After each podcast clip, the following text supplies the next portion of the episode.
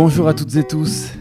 Voici un salon de musique enregistré jeudi quatorze juillet dernier dans le magnifique jardin de la Villa J à l'occasion de la vingt-septième édition du Festival des Suds d'Arles. Un salon de musique qui mettra en dialogue deux artistes, la chanteuse tunisienne Emel Mathlouthi et la chanteuse et multi-instrumentiste française Léonie Pernet. Voici l'enregistrement de ce salon avec une introduction du directeur des Suds, Stéphane Krasniewski. Très, très belle écoute.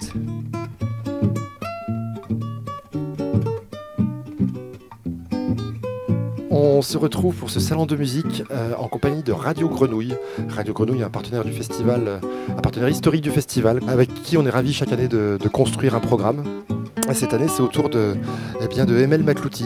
Emel Mathlouthi et de ses invités. Alors ça va être un dialogue entre Mario, journaliste de Radio Grenouille, et puis Emel, et qui seront rejoints ensuite par euh, Léonie Pernet. Léonie Pernet, une des... une chanteuse de la nouvelle scène française qui rejoindra Léonie, euh, pardon, Emel sur scène euh, demain, en compagnie de Hawali et de Laura Cohen, exactement, et, euh, en plus. Emel, on l'a accueillie euh, sur la scène du Théâtre Antique, déjà, c'était il y a une douzaine d'années. Euh, Emel, elle, était, elle nous avait été recommandée par euh, un grand monsieur de la radio qui est aujourd'hui disparu, malheureusement, c'était Rémi Kolpakopoulos.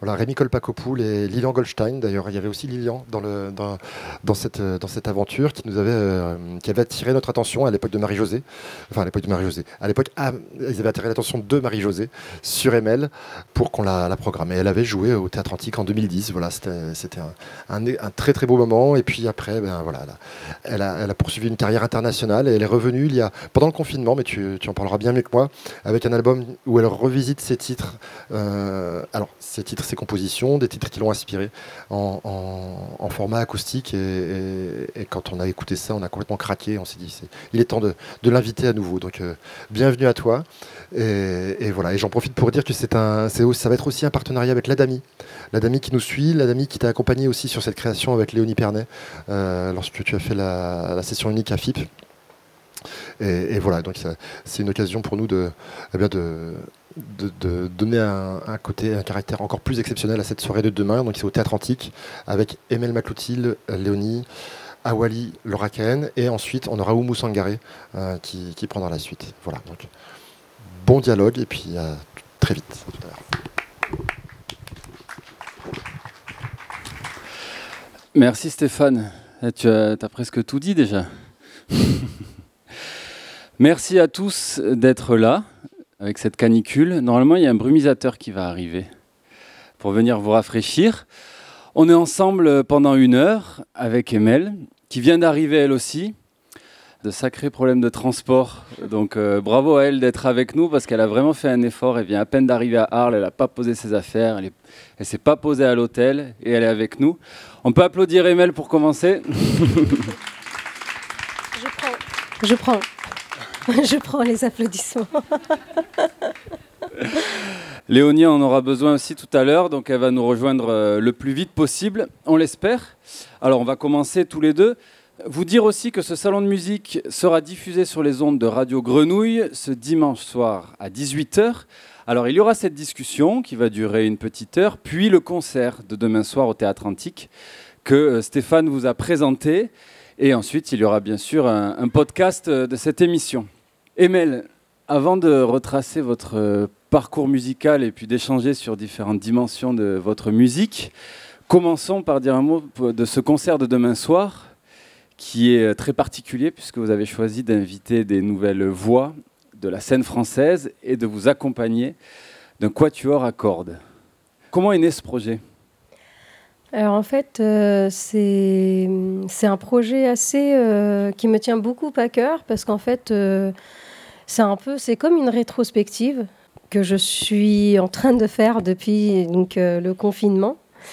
Et c'est assez, euh, en fait, c'est assez gratifiant parce que ça permet euh, de regarder en arrière, mais aussi en avant. Et donc, euh, je reprends des titres euh, de tout mon répertoire depuis mon premier album, donc, qui fête ses dix ans cette année, que j'avais euh, présenté en exclusivité quelques extraits euh, quand j'ai fait ma première scène à Arles. Et du coup, l'album fête ses dix ans, on fait une réédition et il sort en vinyle pour la première fois.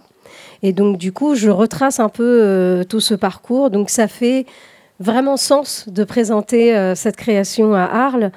Et, euh, et du coup, dans ce cadre-là, euh, j'ai décidé d'inviter euh, mes, euh, mes, très chers, euh, mes très chers amis Léonie, euh, Laura et Awali. Et c'est des rencontres que j'ai faites naturellement cette année et puis l'année dernière, je crois, sur des concerts, sur des créations. Et donc, ça faisait vraiment sens qu'elles soient présentes euh, cet été et demain soir. Et de toute façon, euh, moi, Il est corde, c'est une histoire, c'est une grande histoire d'amour. Euh, en fait, c'est mes débuts euh, dans la musique. Quand j'avais, euh, je pense, euh, peut-être même sept ans. En tout cas, mon père a une grande collection de vinyles de musique classique. C'est un grand féru de musique classique. Et donc, c'est vraiment la première musique que j'ai écoutée, euh, sur laquelle je me réveillais le dimanche matin. C'est, euh, je, je, je pense, j'en pensais pas autant avant. Mais maintenant, je, je, j'estime beaucoup la, la, la grande chance. Et je pense que quelque part, c'est resté en moi. Donc, euh, chaque fois que je crée, chaque fois que je fais un album, euh, les cordes sont toujours présentes. Et sur scène, je trouve que c'est un moment toujours très fort pour moi. Je me sens vraiment comme, euh, comme une armure, quoi, avec les cordes. Oui, et puis les cordes apportent une, une profondeur et une puissance à votre musique, pas simplement sur scène aussi, puisqu'on sent qu'au fil de vos albums, vous êtes aussi dans cette quête-là, je trouve, de puissance, qui peut aussi euh, s'associer à des textures électroniques que vous avez euh, petit à petit injectées dans votre musique. Oui, donc, euh, et aussi le, les cordes, elles, euh, euh, elles rajoutent beaucoup de, enfin, le côté dramatique. Parce que, en fait, moi, euh, mon premier apprentissage en tant que musicienne, mais ma première scène, c'était euh, dans un groupe de métal. Euh, donc, c'est là, de, c'est là d'où je viens. Et je trouve qu'en fait, la musique classique et le métal se, se mélangent bien, en tout cas dans mon univers et dans ma tête. Je trouve ces deux mondes assez complémentaires euh, dans le côté, euh, dans le côté dramatique et intense. Et, euh, et après, l'électronique, c'est, c'est rajouté au fur et à mesure, parce que c'est... C'est tout simplement une manière d'avoir plus de possibilités et de jouer euh, de, de, de, différentes, euh, de différentes manières et de différentes dimensions avec les sons, avec la musique qu'on peut enregistrer. Après, on les passe dans des textures, dans des effets et dans des structures. Enfin, c'est, pour moi, ça multiplie en fait les possibilités de création de musique. Et à l'image de, de l'univers aussi de Léonie, de Laura et d'Awali qui euh, vous entourent dans leurs projets euh, personnels. Et alors là, dans ce projet, euh, j'ai pu entendre sur F I P euh, l'ouverture de Rio Loco à Toulouse, euh, dans lequel vous étiez déjà dans cette configuration-là cette année, puisque donc elle, elle vous accompagne pas seulement demain au Théâtre Antique, mais euh, comme vous l'avez dit, durant l'été. Et euh, vous disiez à quel point c'était important aussi pour vous d'être entouré de femmes. Donc en fait, je pense qu'on a commencé à discuter de cette idée avec Rodrigue, euh, mon tourneur, qui est assis sagement là. euh, parce qu'en fait, ça fait, euh, ben, ça fait deux ans que je travaille sur un nouvel album. Et pour une fois, j'ai décidé... Euh, donc ça fait dix ans que je fais des, al- que je, je fais des albums. Là, ce sera, en l'occurrence, euh, mon quatrième album original, de chansons originales. Et, euh, et j'ai, en fait, j'ai eu un déclic et je me suis dit qu'en fait, je, en dix ans, je n'ai travaillé qu'avec des producteurs, qu'avec des arrangeurs. Et je me suis posé la question s'il y avait des choses dans lesquelles les hommes étaient beaucoup plus intelligents que les femmes. Et j'ai trouvé que c'était une idée assez absurde. Et du coup, j'ai, j'ai commencé à, je suis allée à la recherche de femmes productrices. Euh, parce qu'il y a des femmes musiciennes, il y a des chanteuses, mais euh, les voix féminines euh, au sens euh, euh, pluriel et divers du terme, c'est aussi euh, derrière des postes euh, euh, plus, plus variés, et notamment la production et l'arrangement et la réalisation musicale. Et, et c'est là où j'ai commencé à avoir quelques difficultés, justement, parce que mon premier réseau, dans mon premier réseau euh, immédiat, je n'arrivais pas du tout à trouver euh, euh, des recommandations. Et ça m'a vraiment donné encore plus d'ambition. Et on me disait souvent, tu ne vas pas travailler avec une femme pour travailler avec une femme, sauf que finalement, c'est ça que je me suis dit, pour aller à la recherche et pour trouver les femmes que j'ai fini par trouver. Euh, je ne me serais pas obstinée de cette façon-là, je me serais vraiment découragée. Et, et c'est pour ça, et c'est ça qui donne encore plus de sens à cet album que je suis en train de préparer.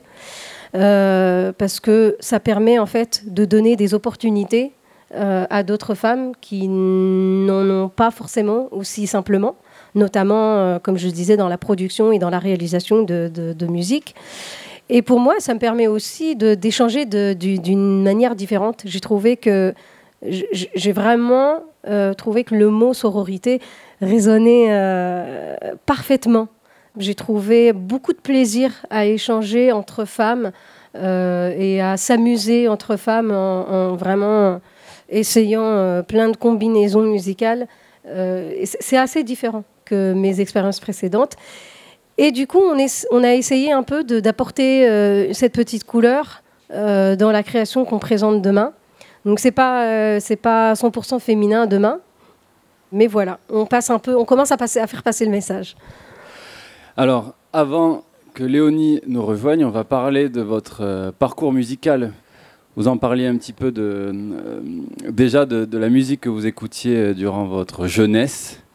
Donc vous avez grandi euh, à Tunis, près de Tunis ? euh, Oui, oui, à Tunis, en banlieue tunisienne, enfin tunisoise. Et alors, euh, quelle musique a accompagné votre jeunesse avant euh, l'adolescence, et puis euh, des, des, des musiques qui peuvent faire partie aussi de l'indépendance, de l'affirmation. Mais euh, vous parliez de la, de la musique euh, classique du dimanche matin. Oui, donc la musique classique, beaucoup Vivaldi, euh, Beethoven, euh, Mozart. Et aussi euh, le jazz et blues, mais vraiment euh, très ancien, avec euh, Mahalia Jackson, Art Atoum. Euh, donc j'ai quand même eu accès à de la bonne musique. Et aussi en même temps, un peu de. Un peu de enfin voilà, c'était notre collection de vinyles, euh, la, la collection de mon père, donc euh, la musique d'Amérique latine. Il euh, y a aussi un chanteur euh, qui est assez euh, iconique. Euh, Euh, égyptien qui s'appelle Chehmi, euh, qui est un compositeur et un interprète extraordinaire. Et c'est le, le début euh, euh, de ma rencontre avec la chanson contestataire. Et oui, parce qu'alors après, il y a toute la chanson euh, pop, rock, euh, la chanson anglo-saxonne, qu'on retrouve aussi dans, dans les reprises de l'album Tunis Diaries que vous avez composé euh, durant le, le confinement, euh, où vous êtes revenu à, à Tunis. Et alors, vous parliez du métal. Le métal, il arrive dans une, il arrive à l'adolescence. Il arrive dans la, dans les donc, premiers euh, moments où vous voulez élever votre euh, votre voix.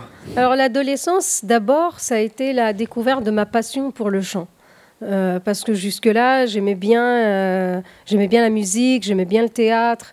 Euh, je me sentais vraiment une grande fibre artistique, mais j'avais pas eu cette révélation euh, pour le chant. Et c'est vraiment, euh, j'ai eu une phase, donc c'est grande phase Céline Dion. Où là, j'ai... Alors, je dis, je dis que c'est, c'était ma prof de chant. Et du coup, les gens, ils, ils, ils me donnent des grands yeux comme ça. Mais c'est, c'est vrai, enfin, pas en personne, mais via ces disques et, et euh, via... Je pense qu'à cet âge-là, on est très euh, obsessionnel. Euh, et du coup, je, me, je, me, je m'écoutais euh, par, notamment le, son premier disque, je pense, en, en, en, avec Jean-Jacques Goldman, deux. Je me le passais euh, non-stop. Et c'est comme ça que j'ai vraiment appris à chanter. Est-ce que vous auriez un, un titre de Céline qu'on pourrait écouter maintenant ?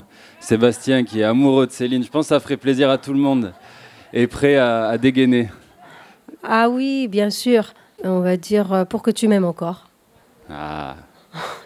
Vous pouvez chanter aussi, hein ? Ça reste un, un classique. J'ai compris tous les mots, j'ai bien compris, merci.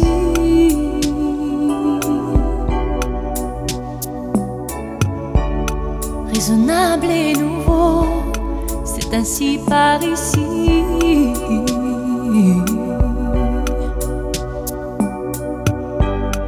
Que les choses ont changé, les fleurs ont fané, que le temps d'avant, c'était le temps d'avant.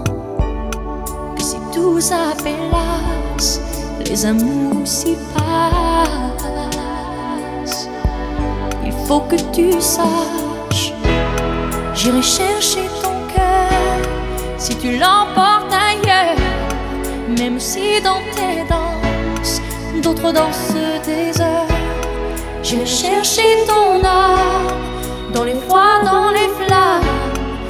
que je traîne ça, faut que tu m'aimes encore,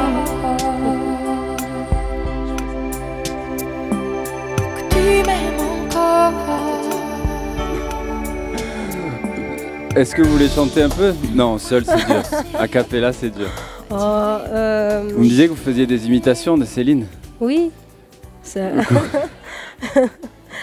J'ai compris tous les mots, j'ai bien compris, merci. Bravo. Dans cet album Tunis Diaries, il n'y a pas de reprise de Céline, mais il y a des reprises donc de grandes stars anglo-saxonnes, David Bowie, Leonard Cohen, Nirvana, Placebo, Black Sabbath, Rammstein, tous ceux qui ont marqué euh, votre adolescence. On peut écouter peut-être, Seb, une reprise de Bowie, The Man Who Sold the World. We passed upon the stairs,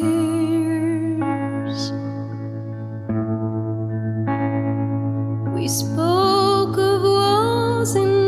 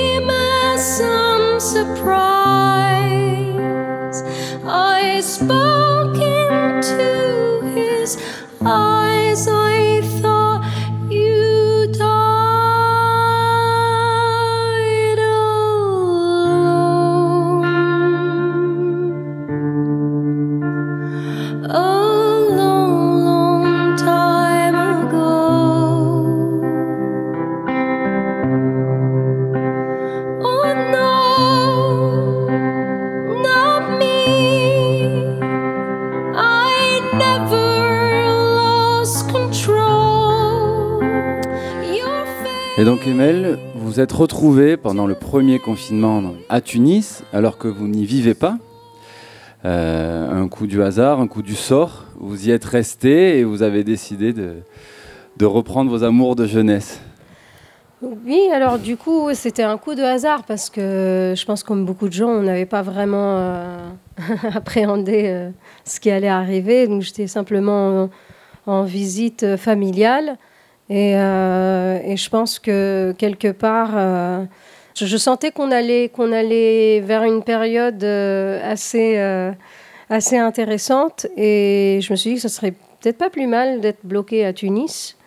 Et, euh, et, et finalement aussi, j'ai choisi de rester avec, euh, avec, euh, avec ma famille et euh, dans la maison dans laquelle j'ai grandi. Donc euh, j'étais quand même pas mal entourée euh, de tous mes fantômes, mais c'était, c'était des fantômes bienveillants parce que c'est la maison où, dans laquelle j'ai commencé à chanter pour la première fois, ou des escaliers pour chercher un peu de réverb, ma chambre euh, qui a vu euh, mes premiers amours, euh, où je, je, je, je, j'ai commencé à développer tous ces rêves, devenir chanteuse, devenir musicienne, à vraiment sentir euh, cette passion-là. Euh, Et, et du coup, j'ai, j'ai, comme, j'ai comme fait euh, un retour aux sources, mais boucler la boucle, quoi. Parce que jusque-là, j'avais quand même, comme beaucoup d'artistes, j'étais, j'étais assez hantée par l'idée qu'on se faisait de moi ou que, ou, ou que je m'imaginais qu'on se faisait de moi et l'idée que je me faisais de moi-même, euh, ce que je, là où je voulais aller, ce que j'estimais que j'étais, qui j'étais. Et donc, en fait, j'ai mis, euh, j'ai mis tout ça dans un, dans un mixeur et, et, et, et j'ai réalisé, en fait, qu'on avait vraiment besoin les uns des autres. Euh, et c'est là où on avait commencé à faire des lives sur Internet. Et euh, j'étais pas du tout préparée. Je faisais ça vraiment entre euh, euh, faire les repas, faire l'école euh, et euh, courir. Et des lives juste guitare-voix. Oui, voilà, essayer de, d'avoir la, la, la meilleure connexion sur la terrasse. Euh, et, et en fait, j'ai trouvé que c'était très intéressant d'essayer des, des versions de chansons euh, à moi, d'abord. Et j'ai commencé à m'enregistrer pour voir d'abord si je faisais pas trop de conneries pendant ces lives-là, parce que j'avais aucune, j'avais, je faisais pas de répétition, c'était vraiment très très très improvisé. Et j'ai commencé vraiment à, à, à, à aimer en fait ces versions assez épurées, assez simples, assez vraiment qui viennent du cœur.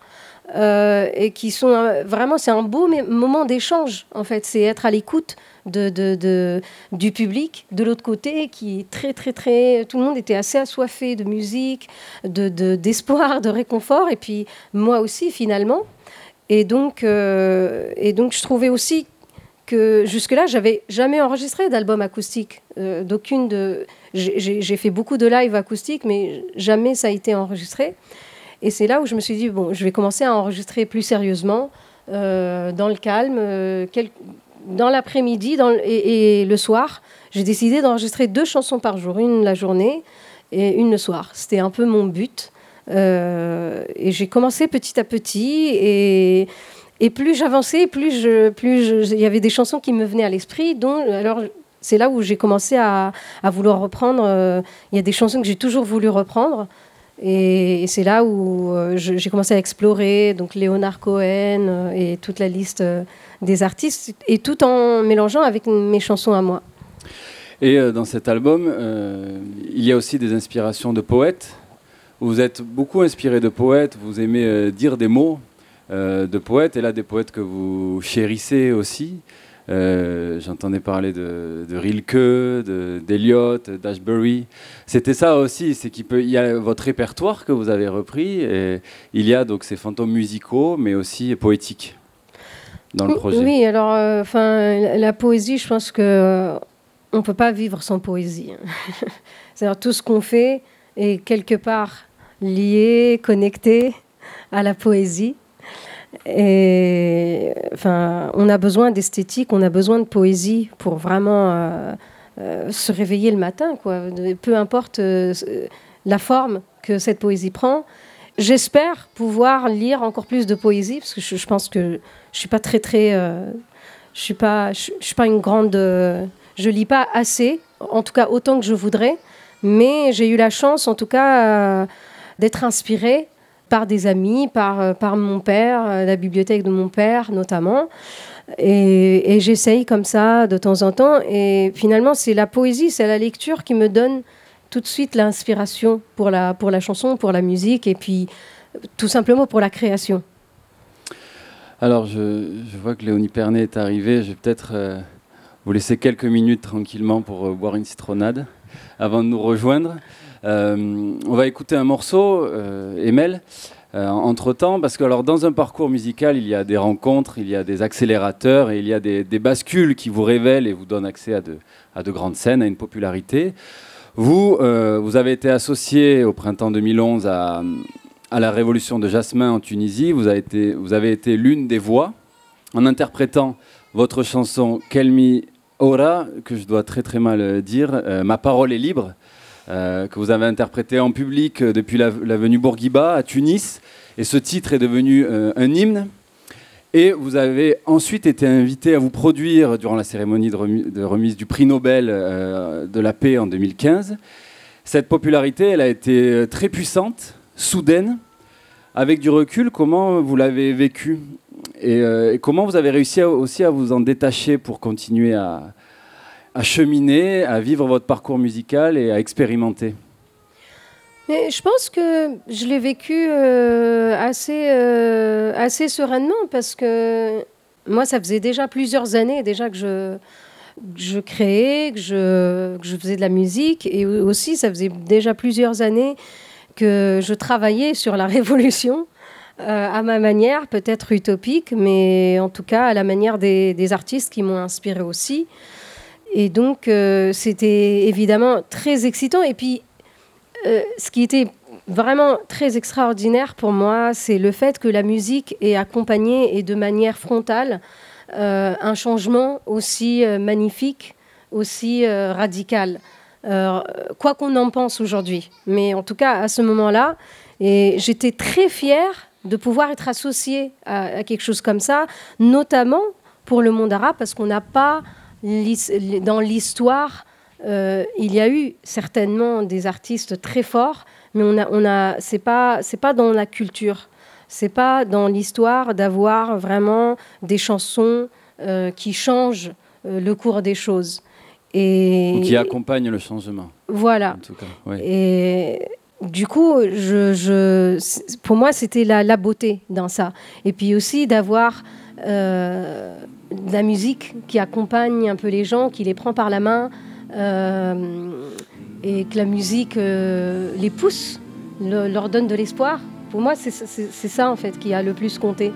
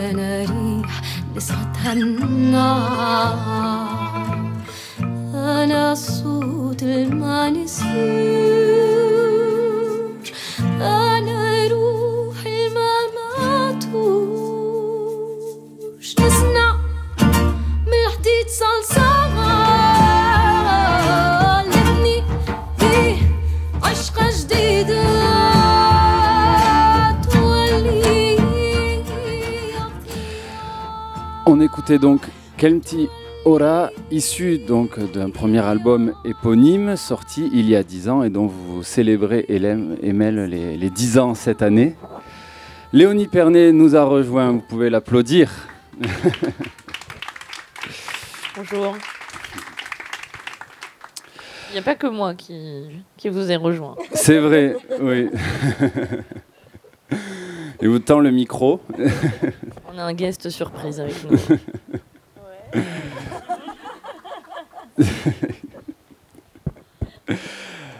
Léonie, Emel, c'est peut-être compliqué comme euh, question, mais quels peuvent être les, les points de rencontre évident dans vos identités et vos, aspir- et vos aspérités musicales et sonores. Je te remercie, Emel, de me laisser l'honneur de, de répondre difficilement à cette question. Euh, bon, déjà, c'est une rencontre qui, qui est récente, donc euh, on, on apprend à se connaître. Après, en réalité, euh, en l'occurrence, on, on s'est rencontrés dans mon studio et puis on a fait de la musique tout de suite, me semble-t-il. On a parlé un peu et puis boum, on a, on a joué, on a chanté. Euh, donc quand ça se passe comme ça, en réalité, euh, quand faire de la musique euh, n'est pas un, un rendez-vous de travail pris, mais juste un prolongement d'un, d'un moment de vie, d'une rencontre, c'est les meilleurs moments et c'est là où c'est le plus fluide. Euh, et ensuite, euh, je pense qu'il nous rassemble, c'est euh, bah déjà une forme d'engagement quand même aussi euh, réel. Euh, qui est celui d'Emel depuis longtemps et, et que j'ai, j'essaye une, une inquiétude au, au monde et à la santé du monde. Ça, ça nous rassemble et on ne fait pas la même musique, mais euh, je crois que ça, ça, ça crée évidemment une, une forme d'intensité dans la musique, une, une mélancolie aussi. Euh, voilà. Oui, il y a cette, euh, cette intensité-là dont on parlait et cette, euh, on parlait de quête de puissance qu'on pourrait... Aussi, on pourrait associer ça à une quête de trance, même si elle est naturellement associée à la musique. Euh, c'est vrai que chez vous, Léonie Pernet, euh, les morceaux ont tendance à être progressifs, à s'emballer. Euh, chez vous, Emel, ça, ça peut être la, la, le, le tempo, la rythmique se maintient davantage, mais c'est, c'est dans la voix, la tenue de la voix que la trance peut, peut apparaître. Mais euh, alors, notamment sur l'album Ensen, euh, qui est arrivé après le premier album euh, en deux mille dix-sept. Emel, vous êtes euh, proche de cet univers de Léonie avec des productions plus percussives, plus électroniques. Il y a là un, euh, ouais, un désir plus appuyé, disons, de, de rentrer en transe. Et puis, co- comme on le disait, par, le, par l'arrivée de, de l'électronique dans votre musique. Oui, alors je suis très contente, en fait, euh, qu'on se soit rencontrés. Parce que ce que j'ai découvert et que je ne connaissais pas, c'est que Léonie est une excellente euh, compositrice et mélodie, je sais pas, mélodicienne. Je sais pas si mélodiste. On dit mélodiste. J'aime bien mélodie, j'aime mieux euh, mélodicienne. C'est très Harry Potter, ouais. Et, et, et moi, en fait, pour moi, la bonne musique, c'est vraiment les bonnes mélodies. Et du coup, j'ai trouvé qu'on s'est vraiment très très bien entendu. Tout ce qu'elle, tout ce qu'elle, tout ce qu'elle faisait, ça me, ça me donnait des idées tout de suite. Et je trouve qu'en fait, euh, nos univers se rejoignent beaucoup plus que ce qu'on aurait pu penser, je Absolument. pense. Absolument, ouais. ouais. Et j'aime beaucoup sa, sa manière justement de faire de la musique électronique. Je trouve que c'est, on est dans la même optique de mélanger en fait euh, de la bonne musique, des bonnes mélodies avec, euh, et de mettre le service de l'électro- euh, l'électronique au service de ça. Oui, oui, je pense que c'est ce qui nous Donc, rassemble voilà, en c'est, effet. Ouais. C'est, c'est des musiques en fait qui... C'est des chansons, c'est des chansons qui viennent du cœur, il y a de l'émotion, il y a, il y a beaucoup d'émotions et il y a l'électronique derrière pour vraiment euh, donner cette, euh, cette énergie, cette intensité... Euh, Il y a des références à Björk aussi euh, dans, chez vous, Emel, notamment donc, sur l'album qui a suivi Ensen, Everywhere We Looked Was Burning, en deux mille dix-neuf. Euh, alors on, va, on peut écouter de la musique peut-être pour que tout le monde se rende compte de ce qu'on est en train de dire et qu'on illustre ça euh, en musique. Seb, est-ce que tu pourrais nous faire écouter Ensen Daif, un extrait ah, cool. d'Emel. عمرك ما تكون فتيت عمرك ما تكون فتيت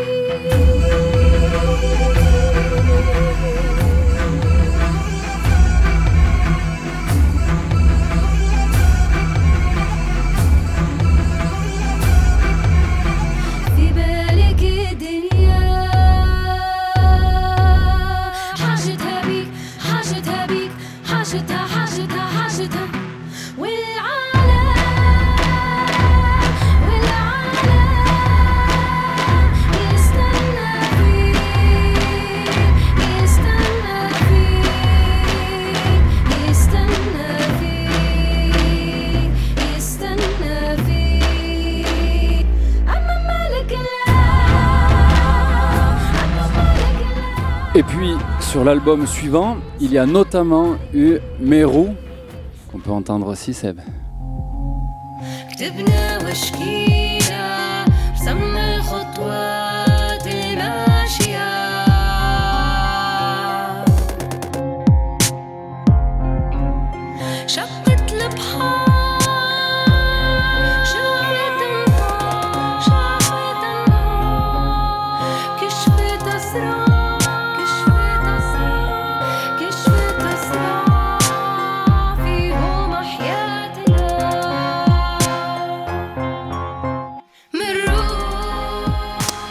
Meru, donc ça c'était sur euh, votre avant-dernier album, Emel.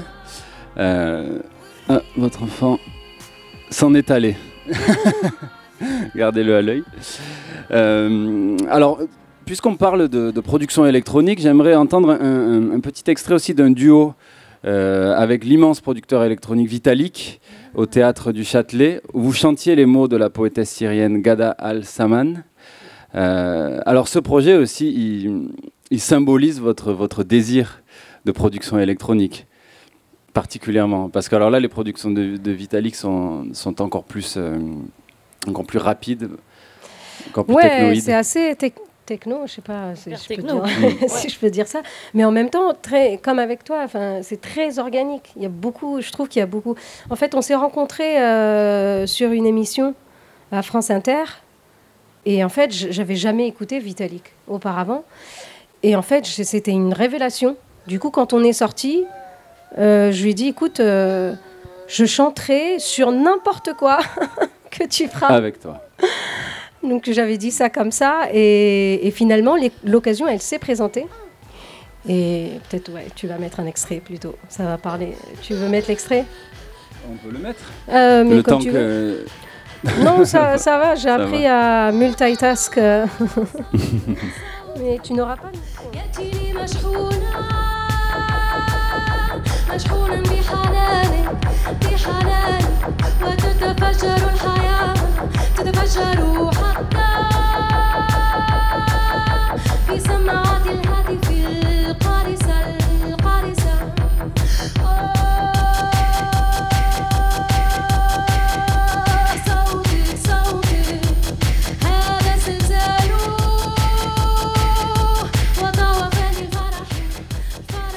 Léonie Pernet, alors le Cirque de Consolation, c'est, c'est le nom de votre deuxième album, euh, après Crave en deux mille dix-huit, deux albums sortis sur l'excellent label Infine. Et Cry Baby. Et Cry Baby. Et alors là, les, les, euh, les retours critiques et publics de, du Cirque de, de Consolation sont assez exceptionnels. Comment vous, vous pourriez décrire votre évolution musicale ? De, de Crave à, au Cirque de Consolation? Encore une question compliquée. Euh, non, parce que la révolution ne, ne fut pas uniquement euh, musicale en réalité. Il euh, y a eu une petite révolution intérieure euh, pour, pour des raisons... Euh, euh, il y a eu des changements dans ma, dans ma vie euh, privée, familiale euh, très forts euh, qui m'ont évidemment euh, transformée. Il euh, y a eu... Euh, J'ai, j'ai changé, euh, j'ai, j'ai, j'ai quitté plein de choses aussi, des choses euh, parfois toxiques euh, qui ont évidemment euh, changé ma vie. Et, euh, et puis ensuite, il y a eu, euh, voilà, j'ai, j'ai davantage écrit. Il y a un retour à l'écriture, j'ai, j'ai, j'écrivais beaucoup, enfin l'écriture en français. Euh, donc ça, c'était la grande nouveauté. Et puis un album plus orienté, euh, euh, un peu plus pop, mais parce que plus de textes, donc plus de chansons. Mais en réalité, euh, c'est vrai que souvent on est amené à parler des, des changements musicaux, alors que c'est juste no- quand notre vie est bouleversée, euh, on, on change et, euh, et on écrit autrement. On a envie de se montrer au monde euh, autrement. Voilà, j'ai, j'ai, j'ai peut-être éludé factuellement, mais, euh, mais c'est le message que je voulais vous dire aujourd'hui. On va écouter un extrait de l'album Crave avec le titre Butterfly et puis Mon amour tu bois trop, le premier titre de l'album Le Cirque de Consolation.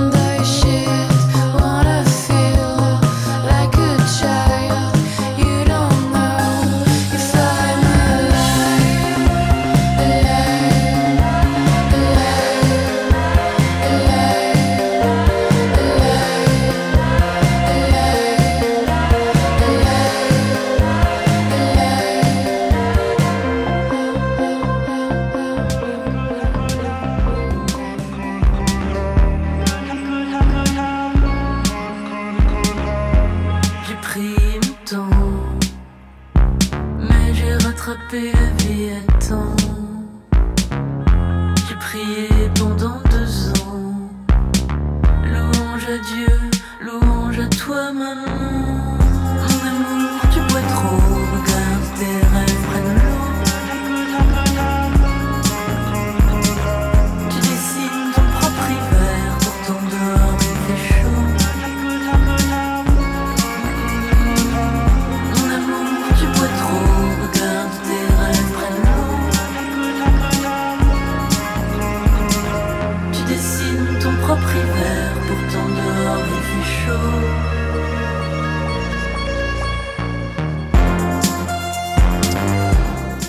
Alors tout à l'heure je parlais de, de, de morceaux progressifs euh, dans votre musique, Léonie.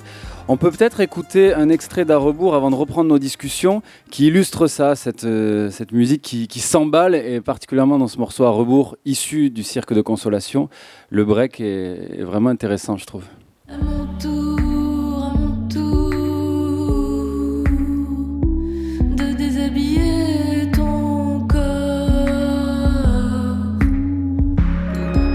À rebours, à rebours des blessures que j'arbore. À ton tour, à ton tour de déshabiller mon corps. À rebours, à rebours, à rebours.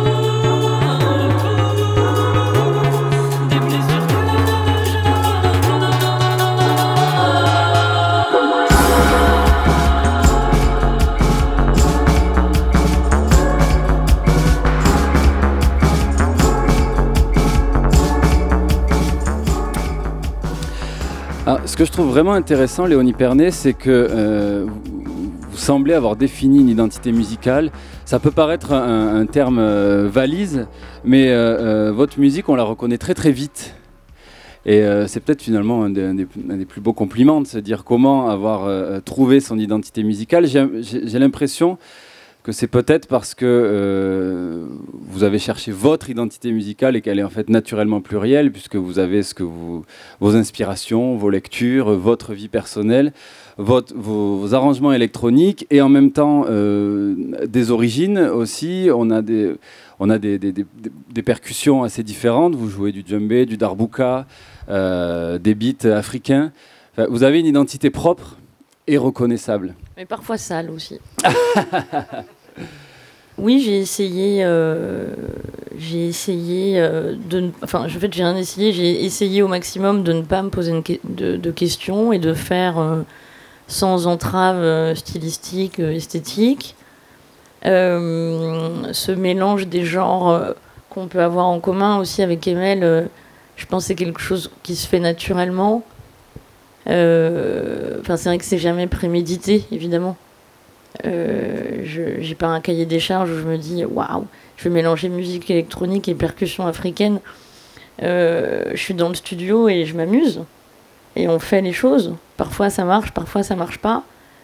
Après, en réalité, la signature dont vous parlez, je pense que c'est vraiment un truc euh, d'écriture de grille, de, c'est-à-dire d'accord, de, de, de mélodie. Euh, que mes productions soient plus acoustiques ou plus électroniques, je pense que c'est ça qui me, entre autres, qui me définit. Mais quand on reconnaît, je pense que je pense qu'il s'agit de ça, puisque au niveau en termes de production, il y a il y a plusieurs euh, chemins que j'explore et oui, parce que alors vous vous êtes multi-instrumentiste, vous jouez donc des percussions, de la batterie. Vous avez, je crois, joué de la batterie avec euh, Yuxek. Vous avez, euh, vous jouez du piano, vous, vous jouez des séquenceurs. Vous pouvez jouer seul aussi. Je crois que vous êtes accompagné dans votre euh, formule aujourd'hui, mais euh, vous êtes multi-instrumentiste.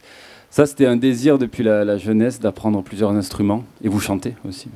Ben, en fait, euh, je voulais, quand j'étais enfant, je voulais faire de la guitare électrique parce que ça faisait du bruit. Je trouvais ça cool. Euh, finalement, j'ai commencé par la batterie, et puis la batterie étant un instrument dit non mélodique, on m'a forcé à faire du piano.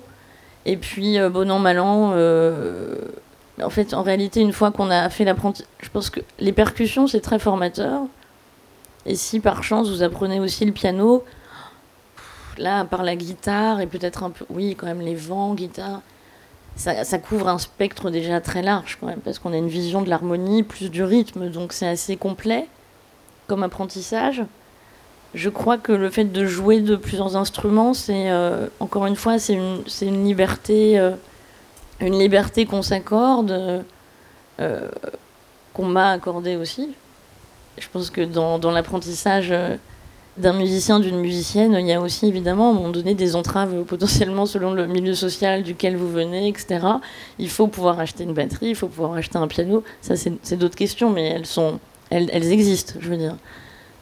Voilà, je pense que c'est un... Pour, pour moi, le... en fait, être percussionniste, pour moi, c'est vrai que c'est apprendre à faire sonner les choses, à faire sonner le réel, hein, que ce soit euh, voilà, une table en bois ou d'autres instruments, et j'essaie de, de cultiver ce, ce truc-là.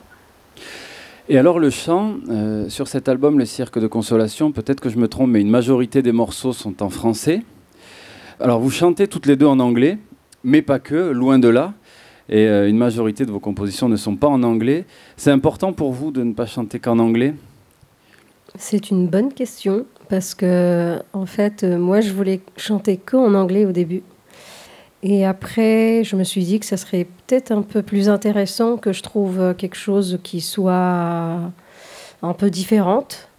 Et, et du coup, j'ai trouvé une formule pour chanter... Euh, en arabe, en arabe tunisien plutôt, mais en chantant, la, on va dire, je sais pas, de la musique électro, de la pop, de la folk, euh, ce qui était assez novateur au moment où je l'ai commencé.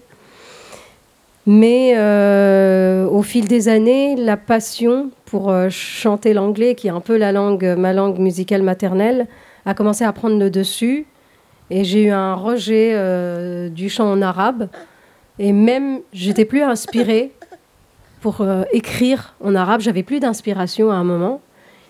Et je me suis dit qu'en fait, il euh, n'y avait pas de problème. Il fallait juste euh, écrire euh, euh, dans la langue qui nous inspire le plus du moment. Puis entre-temps, je suis partie vivre à New York. Donc l'anglais, c'est devenu euh, la première langue que je parle tous les jours. Et j'ai trouvé que c'était légitime de, d'essayer de, d'écrire dans cette langue. Et puis, je trouvais que c'était un beau défi.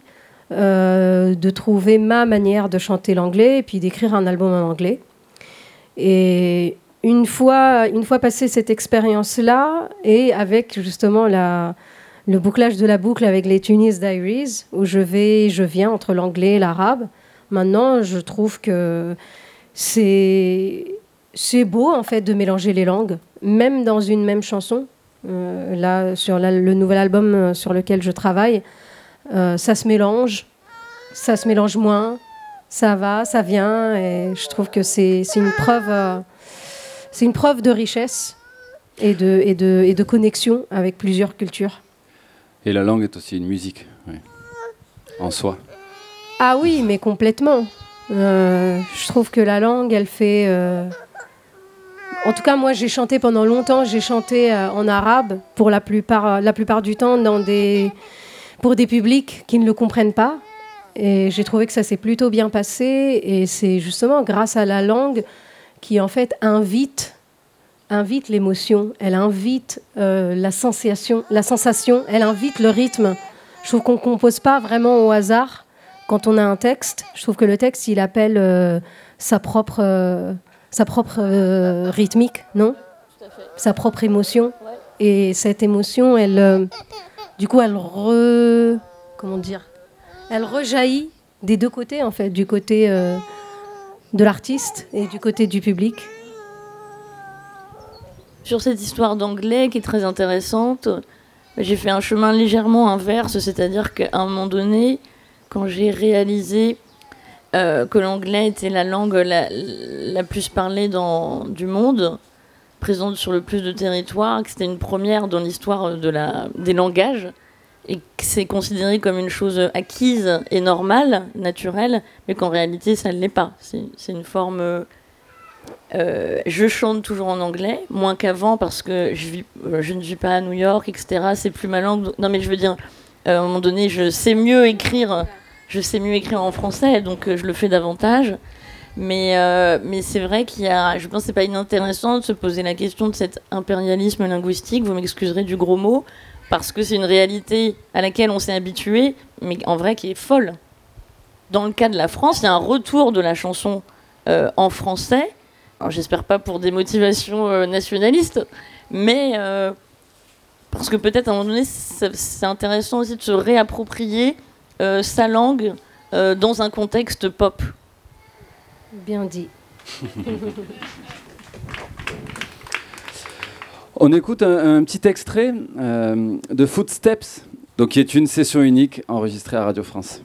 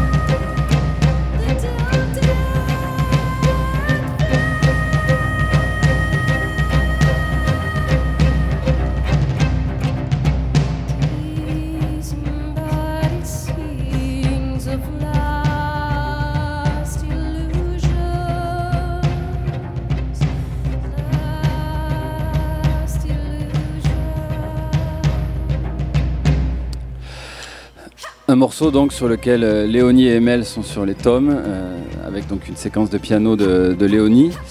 Euh, on en parlait de, de, depuis le début, euh, vous, vous parliez d'inquiétude, de dramaturgie aussi dans votre musique.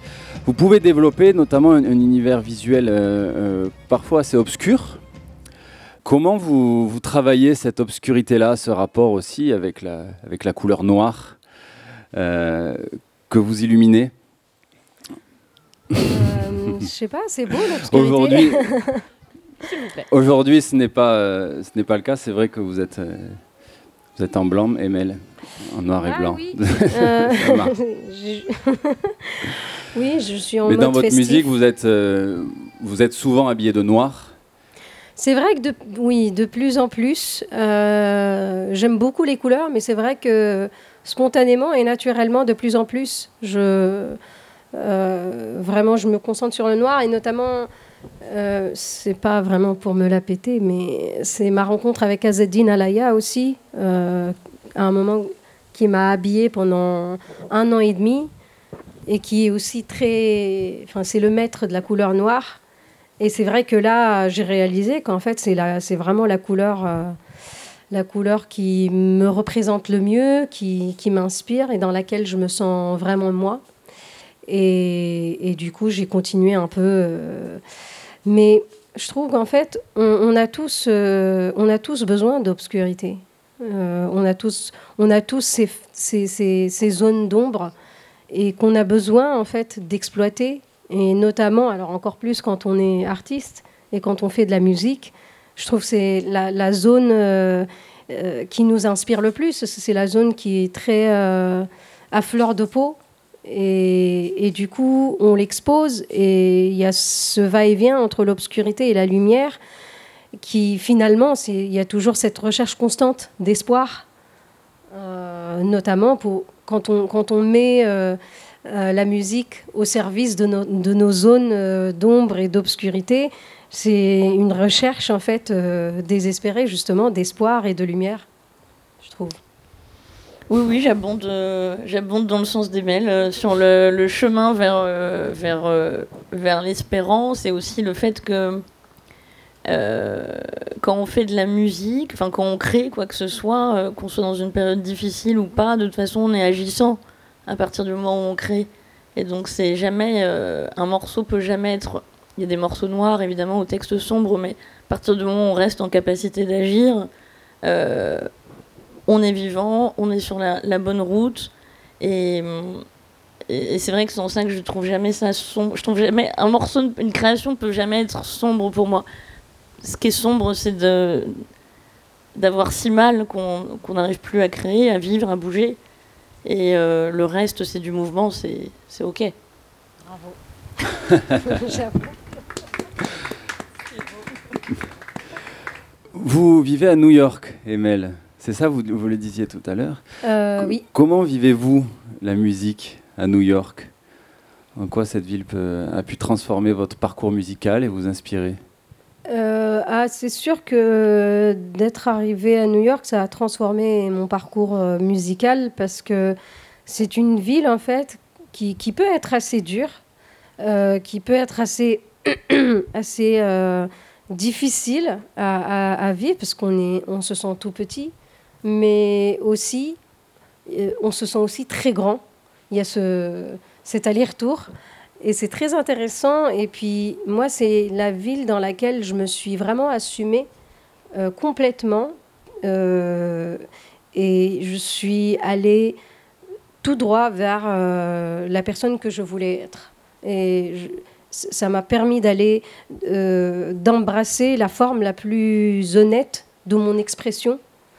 Euh, et j'aurais jamais accompli ça euh, si j'étais pas partie à New York. En fait, euh, jusqu'à, juste, jusque-là, j- j'assumais même pas euh, mon côté euh, productrice, mon côté euh, euh, vraiment créatrice, réalisatrice. Je me disais, voilà, ça c'est ma musique, euh, ça c'est ce que je fais. Mais c'est vraiment là-bas que j'ai compris le, l'importance, en fait, de, de, la, de chaque action que je, que je faisais à, l'inté- à l'intérieur de ma musique et que je... jusque-là que je prenais pour acquise, ou alors peut-être en tant que femme, je, je marchais un peu sur la pointe des pieds. Léonie, vous avez passé du temps à New York. J'ai, j'ai vu un, un clip oui, oui. tourné à New York. Vous y avez vécu aussi un petit peu ? J'y ai vécu quelques mois, en, il y a quelques temps maintenant, déjà en deux mille treize. Et ensuite, euh, oui, on avait tourné un, un clip là-bas. Quand j'y avais été, je pensais y rester pour vivre. Et en fait, j'ai signé avec un label français cette année-là. J'ai fait mes premiers concerts, donc je suis, euh, je suis rentrée en France. Euh, mais c'est une histoire euh, inachevée. Quels sont les, euh, les rêves qui vous resteraient à accomplir, finalement ? les, les, les rêves que... Les rêves, alors soit des rêves d'enfant, ou soit des rêves aujourd'hui, euh, à votre étape de, de, de parcours, de, que vous aimeriez encore accomplir ? Des rêves musicaux, des rêves de collaboration, des rêves peut-être de, de, de lieu de vie. Je pense que ce que j'aimerais accomplir, c'est une tournée euh, avec orchestre. Je pense que c'est, c'est la chose qui me tient le plus à cœur. J'ai eu la chance de faire ça à, à, à plusieurs moments, dans plusieurs villes, dans plusieurs contextes, mais jamais vraiment une tournée. Euh, bah notamment, pourquoi pas emmener la création de demain ailleurs. Euh, ce genre de choses, vraiment, ça fait partie de mes rêves euh, les plus... Euh, euh, qui, me, qui sont chers à mon cœur. Et vivre en Italie. Malgré les mésaventures du jour. Ah, mais justement, en fait... Vous étiez les, où les... J'étais vers euh, euh, Savona. Euh, donc c'est un peu avant euh, Sanremo. Et justement, en fait, les mésaventures, ça m'a fait vraiment réaliser que les gens étaient vraiment très humains. Il y a eu beaucoup, beaucoup de, de solidarité euh, et à plusieurs endroits différents. Euh, les gens sont, donnent beaucoup d'importance euh, aux autres gens, à la famille, aux enfants. Euh, je trouvais que c'est... c'est presque comme si j'étais un peu entourée euh, de ma propre famille, parce qu'il y avait toujours quelqu'un qui, qui venait pour dire « Ah, est-ce que le petit a besoin de ça ?» ou ça. En tout cas, ça m'a, moi qui suis assez humaniste, ça m'a beaucoup touchée. Léonie ? Alors, dans les rêves euh, qui ne sont pas des utopies, mais dans les rêves vitaux, euh, je, je rêve de vivre ma vie entière sans connaître de guerre. C'est pas jouasse, mais c'est vrai que j'ai, je, vraiment, je le souhaite très fort. Euh, bon. Et ensuite, dans les vrais rêves en cavité positive, euh, pff, il y a tellement de choses que je... Si, je rêve d'avoir, d'être la première femme à avoir un César euh, pour la meilleure musique de film. Parce qu'il n'y a jamais eu de femme ? Ah, jamais, bien sûr que non. Oh, Dieu. Euh, ça, j'aimerais... Je le prévois pour euh, deux mille vingt-quatre, prenez note. Parce qu'il faut faire les musiques des films, il faut qu'ils soient bons et ensuite il faut qu'ils sortent. Voilà, je, je, je compte sur nos amis réalisatrices et réalisateurs. Et puis euh, voilà, continuer à, évidemment à, faire vivre ma musique, que de plus en plus de monde la connaisse, pour pouvoir la partager dans des, dans des conditions euh, créatives et pouvoir aller au bout de, des propositions. Euh, voilà, c'est ça dont je rêve, de, de continuer tout ça. Et puis, euh, bah, aussi, tu vois, dans les questions que je me pose, évidemment, euh, pouvoir peut-être, tu vois, faire une famille sans moins créer. Ça, c'est des, c'est des grandes questions quand on n'a pas passé ce cap encore. Je sais pas si c'est un rêve, mais en tout cas, c'est un sujet. Euh... Voilà. Et mais elle est confiante pour ça. Bah oui, parce que c'est, sinon, on peut pas vivre.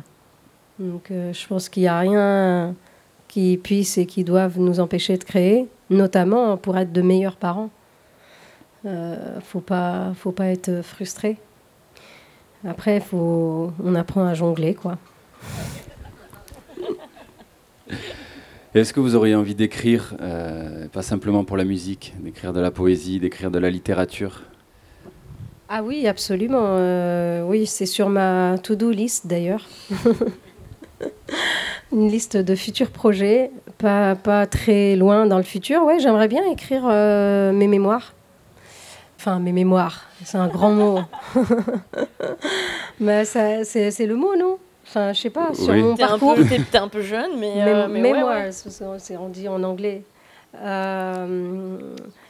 Vos souvenirs, en fait, avant les mémoires. C'est, c'est, ouais, c'est sur mon parcours. Et puis, en fait, je suis très frustrée que mon père ne veuille pas écrire les siennes, malgré... Euh... Mais euh, mon insistance, parce qu'il a vécu euh, vraiment plein de périodes euh, qu'on a besoin de, de, d'entendre, de savoir. Et du coup, je me suis mise dans la tête que j'allais peut-être essayer, moi, de, de, d'essayer de raconter cette histoire-là telle qu'il me l'a racontée, telle qu'il continuera de, ma, de me la raconter pour le moment. Et, euh, et aussi euh, d'inclure aussi ma vision des choses et puis mon propre parcours aussi euh, avant que je sais pas qui, ce qui peut arriver, que je me désintéresse ou que j'oublie ou que voilà. C'est ton téléphone ? Oui, merci jeune homme. euh, bah pareil, c'est sur ma to-do list, euh, plutôt un recueil de poésie. Euh, que j'eus aimé euh, finir cette année, qui ne sera évidemment pas fini cette année puisqu'il est à peine commencé. Euh, mais c'est vrai que oui, je pense que c'est le, un enjeu hyper important pour moi, la langue, l'écriture, la poésie. Et, euh, et j'ai envie de... C'est vrai que la poésie, c'est un espace pour aller, pour aller plus loin encore que les chansons parfois. Parce que certaines chansons ne supportent pas euh, un certain nombre de... une écriture trop... pas trop poétique, mais euh, c'est pas le même espace. C'est pas le même espace, et donc ça, c'est quelque chose j'ai, dont j'ai très envie. Puis là, j'ai l'honneur de préfacer pour la rentrée un, un roman qui va être réédité. Euh, donc c'est un, voilà, une zone que je suis en train d'explorer qui me fait grandement kiffer. On conclut sur ce kiff. Merci beaucoup Emel, merci beaucoup Léonie Pernet. Je suis très heureux que ce salon de musique ait pu se tenir finalement. Euh, merci à Seb Gély à la technique. Merci à vous d'avoir résisté à la canicule et d'a, d'être resté avec nous à l'écoute tout au long de cette heure. On va se quitter avec un morceau d'Emel, Holm, qui signifie un rêve, je crois. Oui, voilà. Voilà, pour finir, euh, tout en rêve, issu de Tunis Diaries, sorti donc il y a deux ans. Holm d'Emel. Merci à tous. À demain, j'espère. Merci. À demain.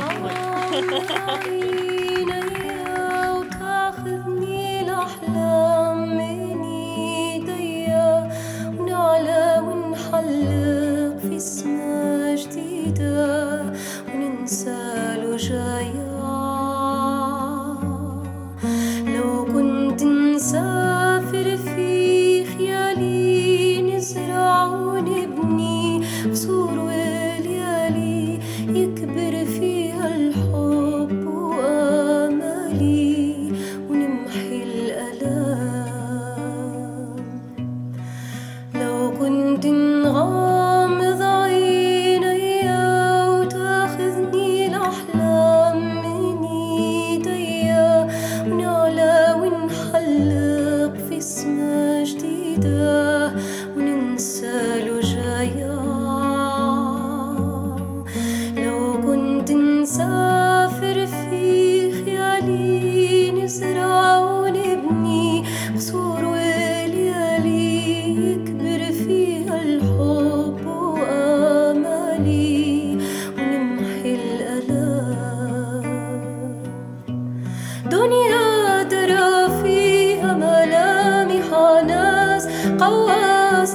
البؤس والظلم والقار من واقع ناصر يعبث بي كل من ابني دنيا علت فيها أسوار طغيان ساحق فينا أحلاما أحلام وعم الظلام والأنانية في كل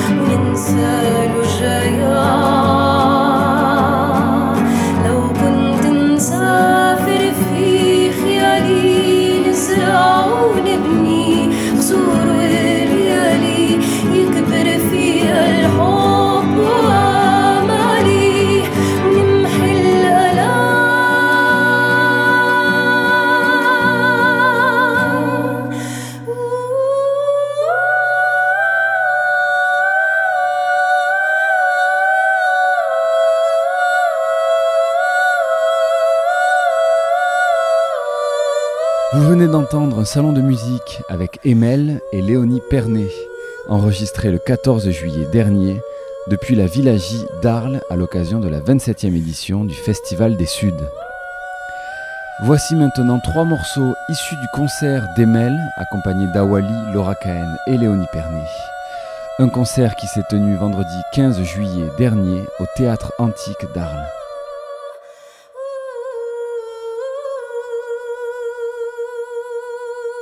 Bonsoir Arles.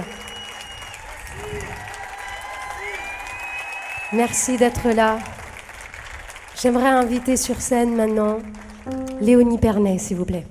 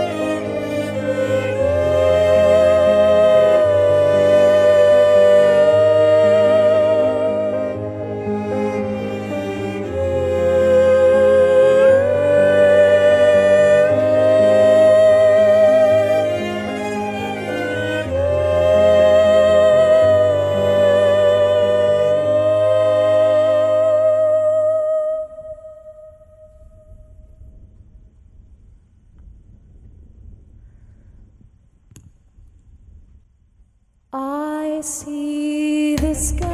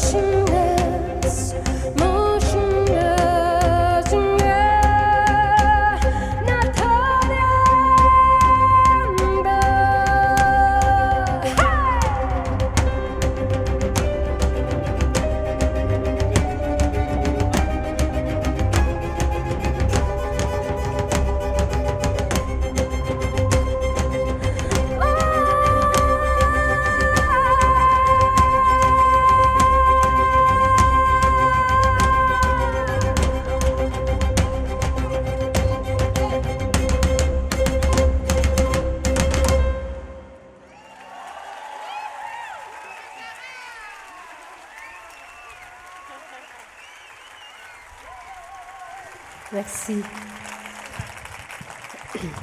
La chanson qui va suivre s'appelle Holm, qui veut dire un rêve. Pour ceux qui ne la connaissent pas, c'est une chanson qui parle de, du fait que parfois, quand la réalité devient trop dure, quand le monde devient beaucoup trop violent et qu'on se sent complètement impuissant, on aimerait que les rêves puissent nous prendre par la main et qu'on puisse s'envoler vers de nouveaux cieux où les rêves, l'amour et l'espoir sont permis, on pourrait oublier toutes les peines.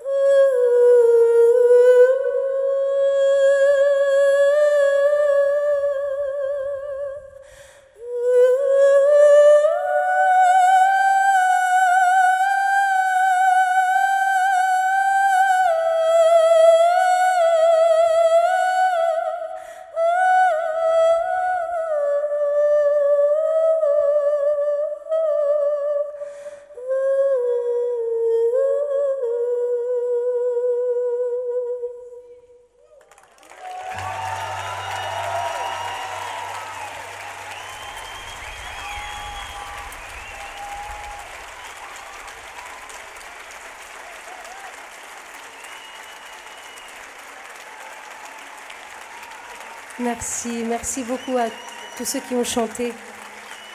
C'est très émouvant, merci. Et à présent, déjà, notre dernier morceau du soir pour laisser la scène à la magnifique, la légendaire Oumou Sangaré. Et avant de commencer ce morceau, j'aimerais le dédier à quelqu'un de très particulier pour moi, ma fille Sior, qui aujourd'hui fête ses huit ans.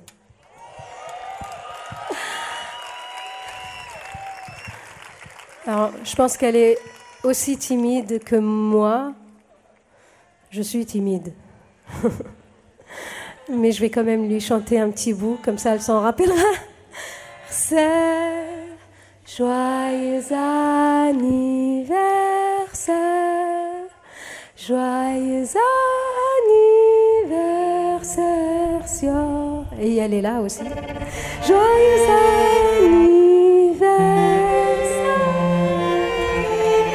Merci. Je ne sais pas où elle est, mais elle est là ce soir. Merci beaucoup. Et comme vous chantez si bien, je pense que je vais vous faire chanter encore un petit peu. Donc cette chanson, en fait, euh, elle fait partie d'un album qui fête cette année ses dix ans. Et c'est assez touchant, en fait, de la chanter ce soir. on, en plus du fait que c'est l'anniversaire de ma fille, euh, c'est que en fait, mes tout, ma toute première, une de mes toutes premières scènes, c'était ici, sur ce théâtre, et j'ai chanté sur la, pour la première fois euh, sur cette scène, Kelmti Ora, il y a un peu plus de dix ans, et ce qui m'a permis euh, de commencer ma carrière. Et donc voilà, euh, on, va, on va vous faire Kelmti Ora, qui veut dire « Ma parole est libre » pour ceux qui ne la connaissent pas. Donc, en fait, on va se diviser en trois groupes et on va essayer de faire ça très bien et très vite, parce qu'on n'a pas beaucoup de temps. Donc, au milieu.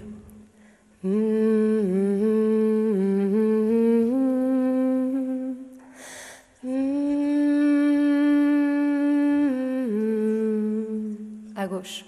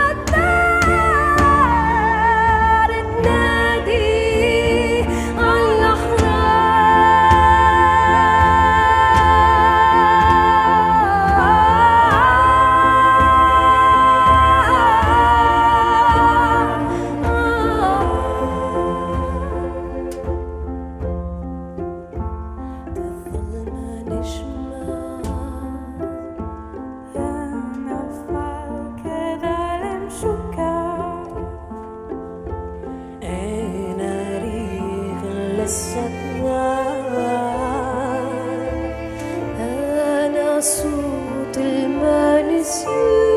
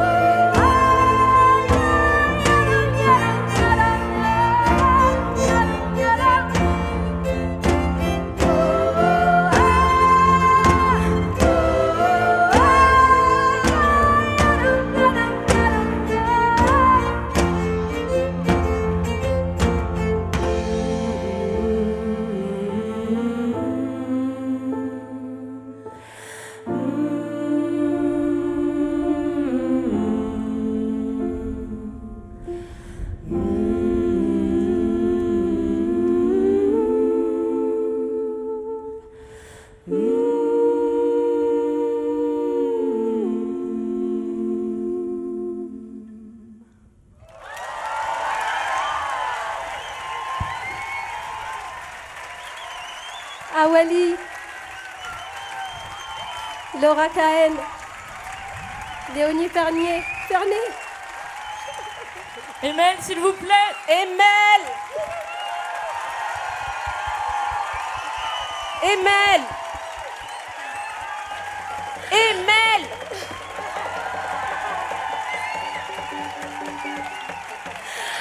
Mathieu au clavier, Olivia à batterie, Charlotte au violoncelle, Mustapha à l'alto, Clara au violon et Emeline au violon. Merci, merci.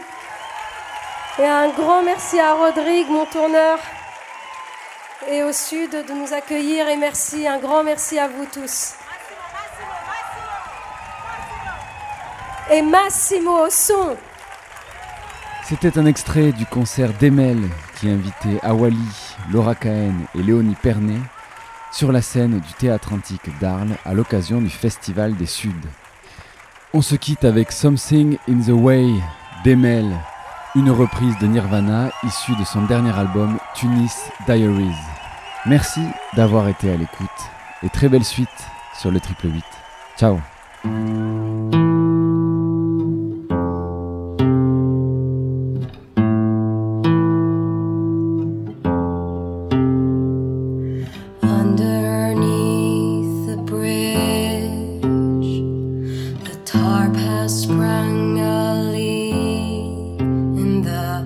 Animals have tried.